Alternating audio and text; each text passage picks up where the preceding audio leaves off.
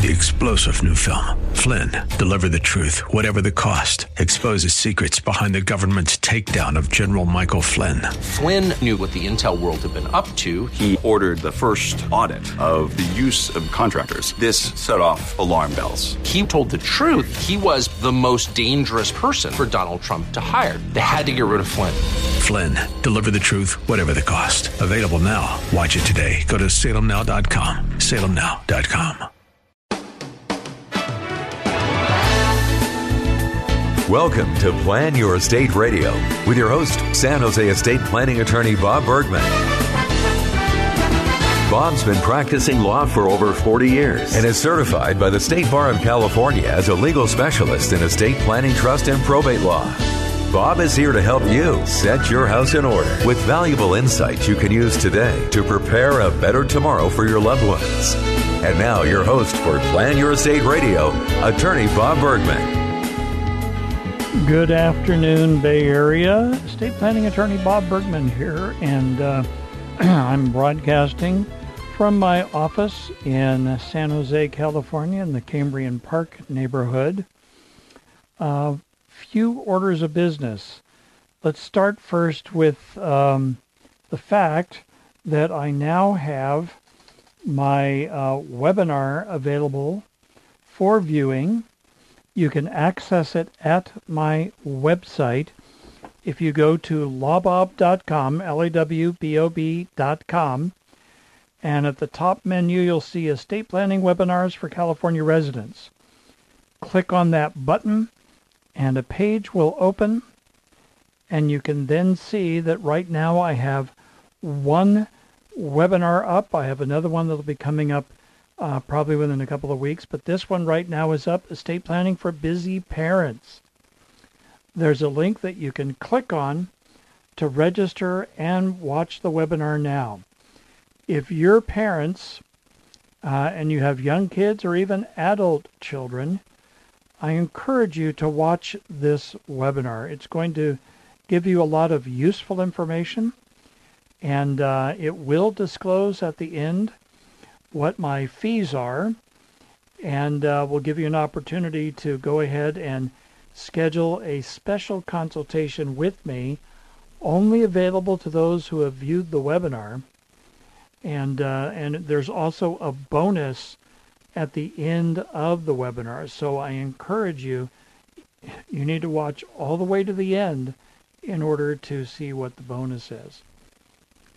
Second order of business is, next month, I will be celebrating five years on the air with twelve twenty A M K D O W using this show, Plan Your State Radio, as the vehicle. Uh, for a combination of factors, I've made the decision to discontinue my show. My last show will be March twenty-fourth, Friday, so that's approximately one month from now. And um, so I would suggest that you uh, go to law bob dot com and bookmark that page. I'm still deciding whether or not I will put together and start um, hosting a podcast accessible through my website or through some podcast platform. That remains to be seen. I have found that uh, the various obligations that I have as an attorney and as a parent um, mean that it's time for me to step back from the show. I think five years is a pretty good run, and I hope that over the time, even if you just joined me or if you've been with me since the beginning, I hope that I can always provide useful information to all of you that may help you and your family and loved ones with their estate planning needs. So with that in mind, I'm going to go back into my usual format for this show, which is questions and comments from around the state of California. So let me lead off with one from Temecula, California. I've always loved that name for a city, Temecula. It sounds like it either could be some kind of wonder drug or maybe a new tequila that's been released, but Temecula just has a nice sound to it. So these people say, we have three young kids, have a home with a mortgage, savings account, four oh one k plans, Roth I R As, et cetera. What legal documents should my husband and I have in place for our family? Well, I think if you've been listening for quite some time, you already know what the answer to that is. Having a home means that you definitely should have a living trust that owns that home, that has those savings account in it, other assets in it, except for the four oh one k plans and Roths, which cannot be owned by a trust, but they need to be structured in such a way that they're not going to um, be inadvertently paid out to those young kids when those young kids turn age eighteen. That's the other reason to do a trust, to make sure that your assets are passed on to those young kids at an appropriate time, or else held in trust for them for their lifetime, with them maybe eventually being in charge of their own inheritance, but having asset protection in effect as a result. Um, there needs to be a financial power of attorney for each of you, so someone can handle any non-trust assets, such as those retirement monies that we talked about, and also um, showing, um, let's see, also handling things like Uh, filing tax returns for you, and in later years dealing with Social Security, Medicare, Medi-Cal, which is the Medicaid program here in California, Veterans Administration if you're a veteran, and uh, other government agencies that may need someone as a designated representative or nominated representative in order to represent you uh, in front of those agencies. That's what a financial power of attorney is for. Then an advanced healthcare directive, which has a healthcare power of attorney incorporated into it, so someone can make uh, someone can make medical and healthcare decisions for you if you're no longer able to do so. And with those young kids, I would throw in my children's legacy plan, which provides a nomination of guardians for those kids, Uh, confidential exclusion of guardians if there's family members you would not want to raise your children, and some families are in that situation. It also has a designation of temporary caretakers, which is used for you to indicate who are the adults that you trust to temporarily take custody of your children if your preferred guardian or guardians are not readily available, may have to come in from another part of the state or even another part of the world. And then a medical power of attorney for your minor children, so that someone can make medical and healthcare decisions for them if something has happened to you and you're not able to handle that for them. So those are the kinds of legal documents that I think it's fair to say this family in Temecula should have in place if they want to be as protected as possible from conservatorship, avoiding probate um, at the first and second death, and also maximizing income and estate tax savings if the estate plan is drafted in particular ways. Okay, here is someone out of Los Angeles says a caregiver, trustee, surrogate beneficiary used undue influence over an eighty-five-year-old to have the eighty-five-year-old create a power of attorney, naming the caregiver as agent, and revocable living trust, naming the caregiver as trustee and beneficiary to eighty percent of the estimated value of the estate.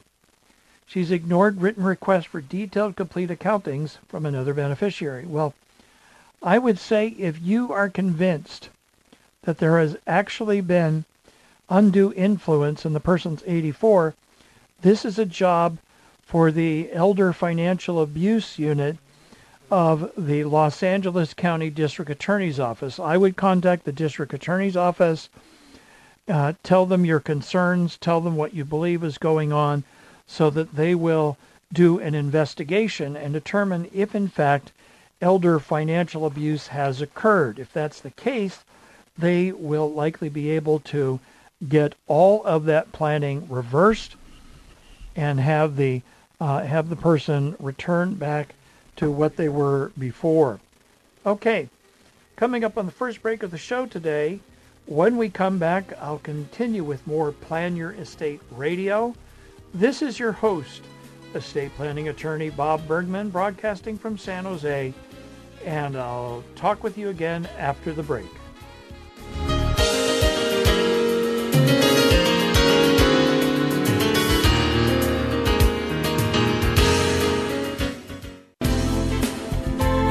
This is Plan Your Estate Radio with San Jose estate planning attorney Bob Bergman on A M twelve twenty K D O W. Hi, welcome back to the second segment of our show today. And uh, I'm going to move on with more questions and comments. This next one is from Los Angeles, California. And uh, here the person has said... Let's see, my deceased brother names me as a co-trustee in his irrevocable trust. He did not name the trust on one financial account and did not name a beneficiary on that account either.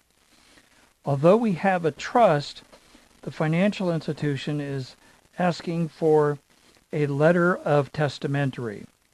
That's actually letters testamentary. Is that necessary? Well, where to begin? If you have a trust and you didn't actually transfer the ownership of property into the trust, and then you die, and the value of the account, it sounds like the value of this account is substantial. If the value exceeds one hundred eighty-four thousand five hundred dollars, then some kind of probate court action is going to be necessary to get that account over into the trust. We start first with, did the person also have a will called a pour over will that directs that they are to actually transfer that property uh, through the probate court system and have it be put into the trust? That's the first question. If that exists, then one alternative is to do a full-blown probate in Los Angeles County that uh, would be going through the probate court and have the will carried out uh, to actually then turn around and get that property turned over to the brother's trust so that it can then be distributed according to what the trust says. However, it may be possible, if there is written evidence of intent by the brother that that account be part of his trust, it may be possible to go to court with what is called a Hegstad petition. And if you've been listening for any amount of time on my show, you, you've heard me talk about Hegstad petitions. Hegstad is named after a court case where the party involved's last name was Hegstad. It's nothing more amazing than that. It's actually a proceeding under Probate Code Section seventeen two hundred and Section eight hundred fifty. And what the Hegstad does is, if you can provide written evidence that the creator or trustor of the trust intended an account or an asset to be part of the trust, the court is within its power to sign a court order declaring that that property is, in fact, part of the trust. Now, things that may require you to um, to actually uh, things that may uh, that are things that are written proof of intent would include if it was identified in a schedule of assets, uh, you know, bank account at this bank was identified in an asset schedule attached to the trust, preferably signed and dated by the creator of the trust. That's number one. There could be a general assignment of property to the trust that identifies the type of asset, such as bank account, brokerage account, et cetera, as intended to be part of the trust. That could be used by the court to support that. There could be a letter that somebody wrote that said, uh, uh, Dear Johnny, this is your Uncle Joe. I'm leaving you my bank account at Bank of America, account number one two three four five six seven eight. Um, and uh, uh, through my trust, just want to let you know, he never transferred in the trust, but the letter could be evidence that he intended it to be in the trust because he referred to the trust in the letter. So there's a lot of different ways you can actually get into court short of doing the full-blown probate, and the Hegstad might be the, actually the best choice for this family. But there's no real way to know without looking at the documentation. Now, I do this type of court work um, here in the Bay Area. I also do it for uh, attorneys that refer matters to me in other parts of the state, or even individuals who come to me because they either saw my uh, my little Uh, YouTube uh, YouTube uh, video that I have at my YouTube channel, Law Offices of Robert P Bergman, uh, a couple minutes long, that explains what I do and the process, uh, or else they visited my website and they actually uh, read about it on my website. Um, I can handle those types of matters basically from anywhere in the state, as long as all of the interested people involved with the trust or the estate of the person that has died, as long as they all consent, they agree to waive notice of any hearing, and a couple of other requirements, we can actually do all of this and uh, and file paperwork with the court and get that granted within a few weeks, as long as we have the documentation that the court is expecting to see. We can get that granted in as little as a few weeks. Pretty amazing, huh? I certainly think so, and so do all of the uh, the clients that I actually have um, that I have helped people over the years doing these kinds of things with these Hegstad petitions. Uh, I get a great deal of personal satisfaction out of doing petitions like that because I know the family is saving a lot of time and money by avoiding going through the entire probate process.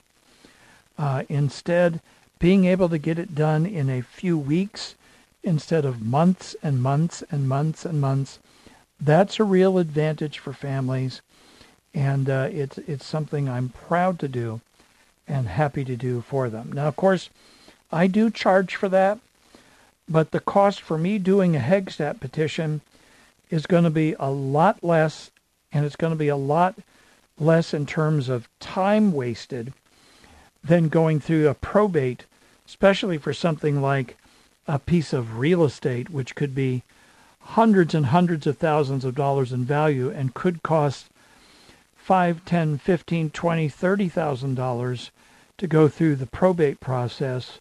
And uh, that's what I'm trying to avoid doing the Hegstad petition.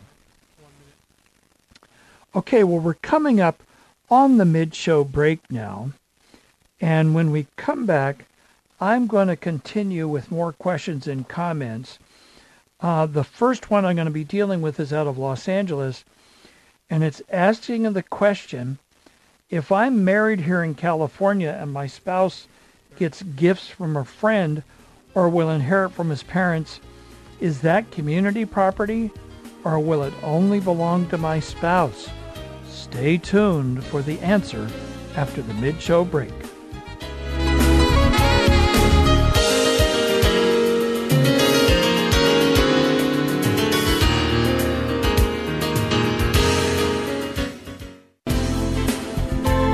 This is Plan Your Estate Radio with San Jose estate planning attorney Bob Bergman on A M twelve twenty K D O W. Hi, welcome back. Now, before the break, I was sharing a question out of Los Angeles, and basically someone was asking, if I'm married in California, live in California, and my spouse gets monetary gifts from a friend or inherits from parents when his parents pass, are those considered community property, meaning property of the marriage, or will they only belong to him? The answer is um, yes, no, or maybe. Yes, they're community property. If he takes all that money and decides to add your name to it or puts it into accounts that you both have and basically makes it very clear by his behavior that he intends you to both own everything, he can make it community property by his actions, by his behavior. But the general rule would be that is uh, your spouse's separate property, separate from the marriage, and be and can be kept separate and distinct from the marriage, uh, and, and is not uh, something automatically shared in a marriage. So hopefully that uh, that actually answers that question right there. Um, it's probably a question a number of you are married out there. You may have wondered that before. Um, you know, is it our property or is it just my spouse's property? Well, that's the short answer right there. It can be more complicated if the spouse receiving funds or property um, actively does things to mix them up or co-mingle them into the property owned by the marriage. Then it can get um, a little more complicated, and family lawyers may have to be brought in in a situation like that. Okay. Out of Los Angeles. We got another one out of Los Angeles. All right. Um, as a successor trustee, should I have a special email address, or is using my personal email address okay? Okay, person said, I'm the successor trustee of my mother's trust. One of the beneficiaries of the trust is highly combative. I'm going to guess it's a sibling of the trustee. Uh, after eight years of operating this trust, should I have a special email account for all trust business and communications with the beneficiaries? Or is using my personal email account okay? Okay, it sounds like you've been using your personal email account for eight years. I'm sure it's not like you can uh, hide anymore or pretend that you you don't you're not receiving any communication to the personal email account.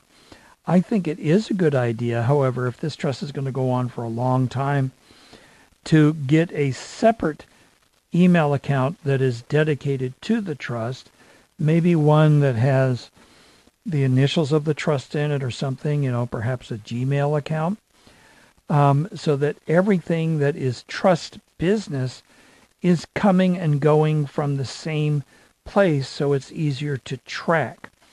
That would be my thinking right there, as um, as probably the uh, a smart thing to do. Now, not everybody will do that, and there's no requirement that you do that, but it's certainly something to consider if you wanted to keep your personal business separate from the business you're handling as the trustee of a trust.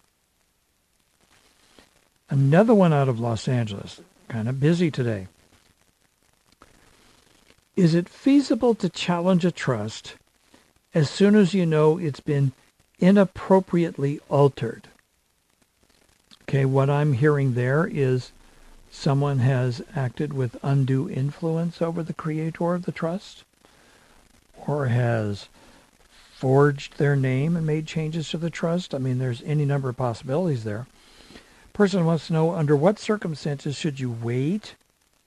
And is advice to to wait bad advice? Well, I would say if you believe a trust has been inappropriately altered, Um, and the trustor or creator of the trust is uh, over sixty-five years of age, there may actually be financial elder abuse going on. And I talked about that a little earlier in the show. Um, if you have proof that this was, that this happened, and it's not just your opinion that, well, you know, mom should not have changed the trust to, to give my brother fifty thousand dollars more, uh, even though my brother has been taking care of mom for the last five years. He, he left his job so he could move in and take care of mom all this time. And he's the only one that's helping out, by the way.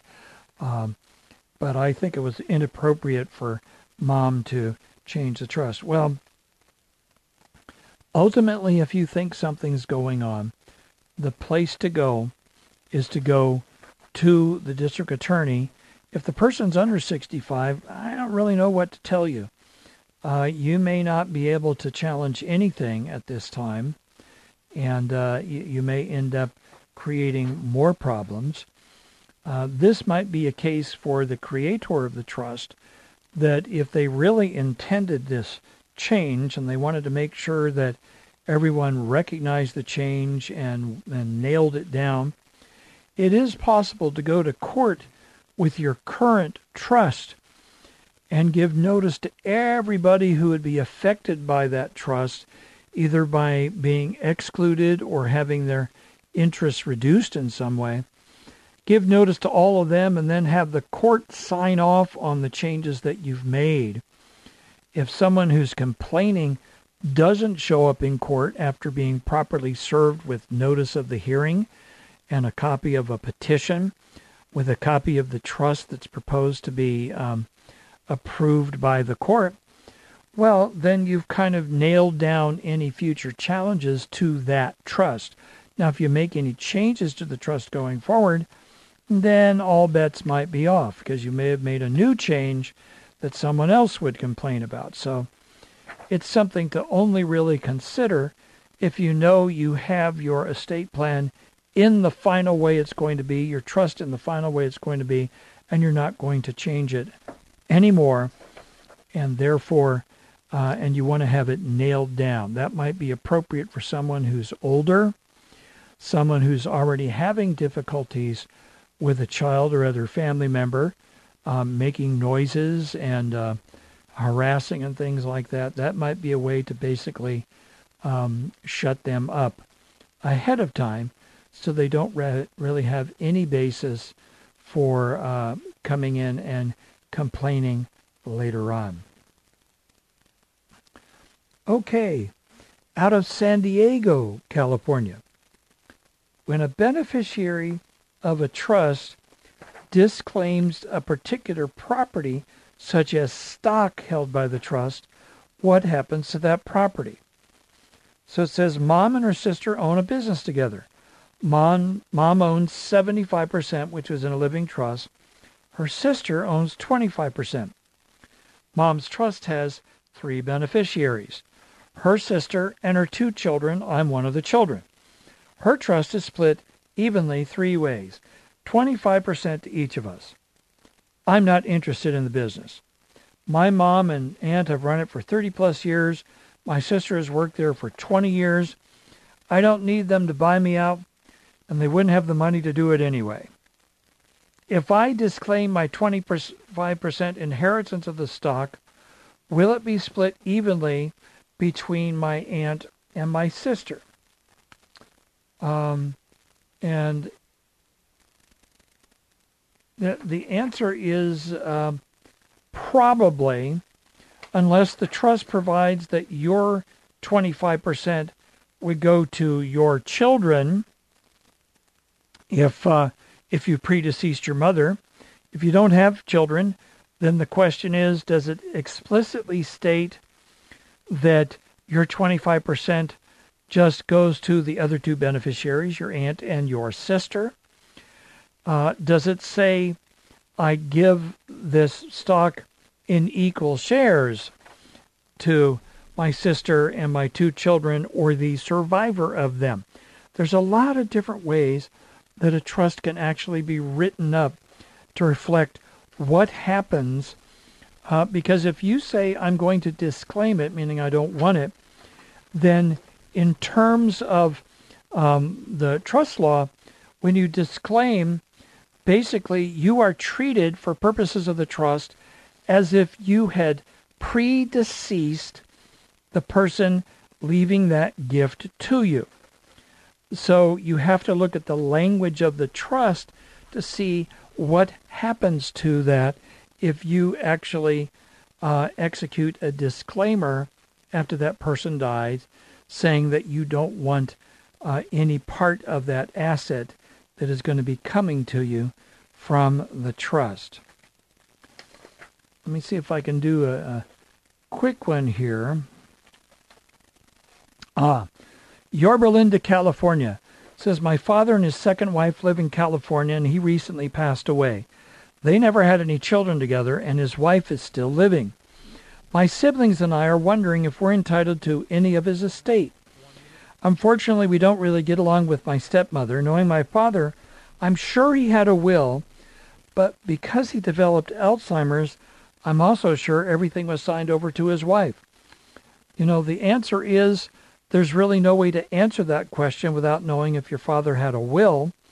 And if he didn't have a will, it depends on whether he owned things jointly with your stepmother or whether he kept things exclusively in his name so that it might have been separate property of his, in which case you would share with your stepmother.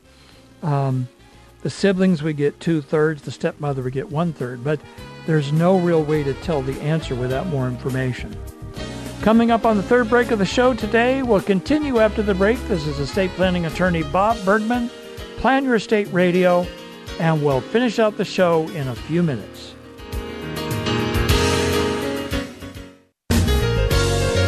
Now, back to Plan Your Estate Radio with attorney Bob Bergman. Hi, and welcome back to the final segment of our show today. So this is a, a kind of a, an interesting one out of Ontario, California, and uh, goes as follows. It says, the trustee of a family trust paid for a life insurance policy with two beneficiaries, herself and her brother. The brother was unaware the policy existed. Once the policy was activated, I assume that means the person who was insured uh, died, the trustee told the brother to sign over the life insurance benefit. Trustee believes since she paid the life insurance premiums for both beneficiaries, she's entitled to the second beneficiary's life insurance benefit to reimburse her premium cost. The brother was advised to not hand over the reimbursement out of his benefit. Then, on a trust property sale, the trustee withheld seventy thousand dollars, presumably that's the total amount of the premiums, from the brother's portion of the property sale proceeds. The trustee itemized the seventy thousand dollars withheld as reimbursement for life insurance premiums. The trustee's actions or without the brother's knowledge or permission. Is that legal? Well, the answer is it's legal, um, but that doesn't mean that a court wouldn't overturn it. Um, the, let's start first with, let's assume that seventy thousand dollars was paid for uh, the total amount paid for the premiums for the life insurance. We'll just start with the most basic thing. Half of that premium that was paid by that person was to directly benefit the sister um, as a fifty percent beneficiary of the life insurance. The other half benefits the brothers. So really, the the the sister, um, if the life insurance were being paid out of the the trust itself, the premiums were being paid, half of it will be attributed to each one of them uh, as an expense of the trust. So if this is an expense of the trust, um, reimbursing back to uh, the sister, um, she's, you know, if you treat it as a loan to the trust to pay the premiums, then she would be entitled to be paid back from the trust. But this was kind of um, uh, that, that was handled inappropriately. The appropriate way is not to just um, just withhold from the brother's portion of the property sale proceeds. That's not appropriate. It should be paid from the total proceeds, if at all, fifty-fifty, not one hundred percent from the brother's share. Because if it's truly a reimbursement, that comes off the top before you divide up the shares. Um, taking the full amount from the brother's share is basically forcing the brother to pay half of the premium for the sister's share. You see how that works? So that's not appropriate. Um, I, I would uh, point, it sounds like the, the sister here is not working with an attorney assisting her, because an attorney such as myself would point out that you're entitled to be reimbursed off the top because it was essentially a loan to the trust, but you're not entitled to take one hundred percent of that from your brother's share because half the insurance proceeds came to you, which means that you should each bear an equal cost or an equal share of the monies you paid in. So thirty-five percent, thirty-five thousand dollars, seventy thousand dollars rather, goes to you off the top. And that effectively means that you each paid for your half of the insurance. I don't know if that's making sense. I know uh, a lot of people uh, have a hard time with math, and I understand that.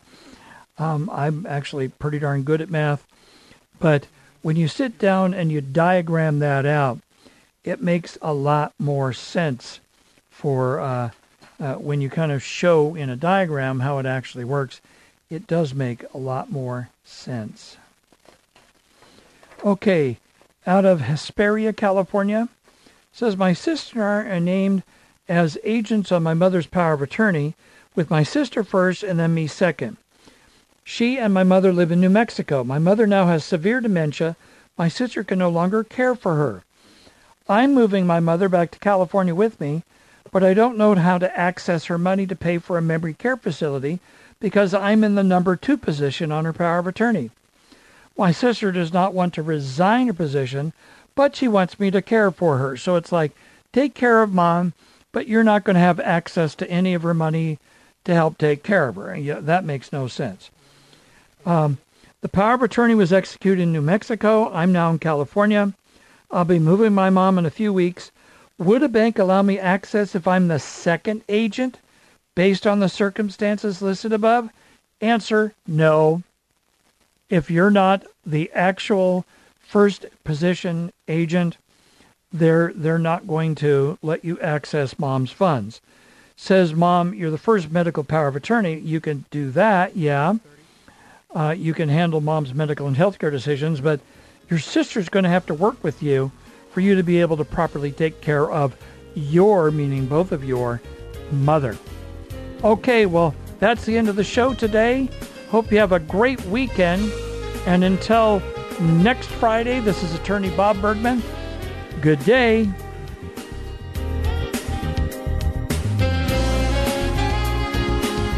You've been listening to Plan Your Estate Radio with estate planning attorney Bob Bergman. For more information on today's program or to schedule a consultation, visit law bob dot com. L A W B O B, law bob dot com. Or call his office in San Jose, four oh eight, two four seven, oh four four four. That's four oh eight, two four seven, oh four four four. And be sure to tune in next week for more Plan Your Estate Radio with attorney Bob Bergman.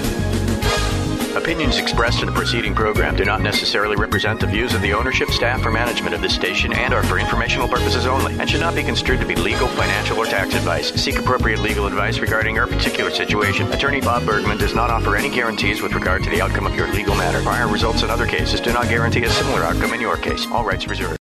three-star general Michael J. Flynn, head of the Pentagon Intelligence Agency, knew all the government's dirty secrets. He was one of the most respected generals in the military. Flynn knew what the intel world had been up to. He understood its funding. He ordered the first audit of the use of contractors. This set off alarm bells. The explosive new documentary, Flynn, Deliver the Truth, Whatever the Cost, and covers the facts behind this scandal. Flynn told the truth. He was the most dangerous person for Donald Trump to hire. I find out the worst enemy that I'm going to face in my life is right here in America. They took my assessment and they wanted me to change it. And I was like, I'm not changing it. They had to get rid of Flynn. With in-depth interviews, archival footage, and never-before-seen personal records of the man behind the headlines. I just felt like I was drowning. Flynn, Deliver the Truth, Whatever the Cost. Available now. Watch it today. Go to Salem Now dot com. Salem Now dot com.